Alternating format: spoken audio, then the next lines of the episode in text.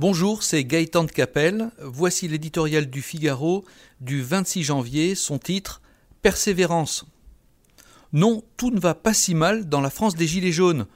Pendant cette grande crise de nerfs collective, la situation s'est améliorée sur le front de l'emploi et l'embellie économique de l'an dernier a permis à de nombreux Français de retrouver un travail. Les bonnes nouvelles économiques sont suffisamment rares pour qu'on les apprécie à leur juste valeur.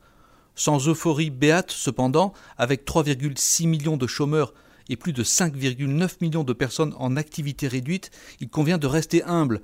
La France demeure confrontée à un terrible chômage de masse que tous les autres grands pays ont réussi à vaincre.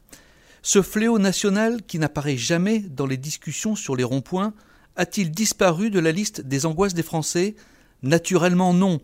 La crise des Gilets jaunes révèle simplement une autre préoccupation tout aussi profonde, occultée par des décennies d'aveuglement politique, la dévalorisation du travail, systématiquement déconsidéré au pays des 35 heures et des prestations sociales. Ce sentiment d'injustice nourrit une colère populaire qui elle-même alimente les revendications les plus baroques sur le pouvoir d'achat. Le piège, pour le gouvernement, serait d'y répondre avec les grosses ficelles traditionnelles en distribuant un argent qui n'existe pas.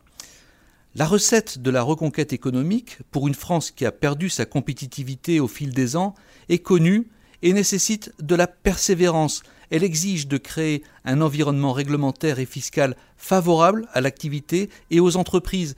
Cette politique pro-business, à peine esquissée, la gauche et les antisystèmes adorent tant détester, conditionne tout le reste l'investissement, la croissance, l'emploi, le pouvoir d'achat, mais dans cet ordre et dans cet ordre seulement.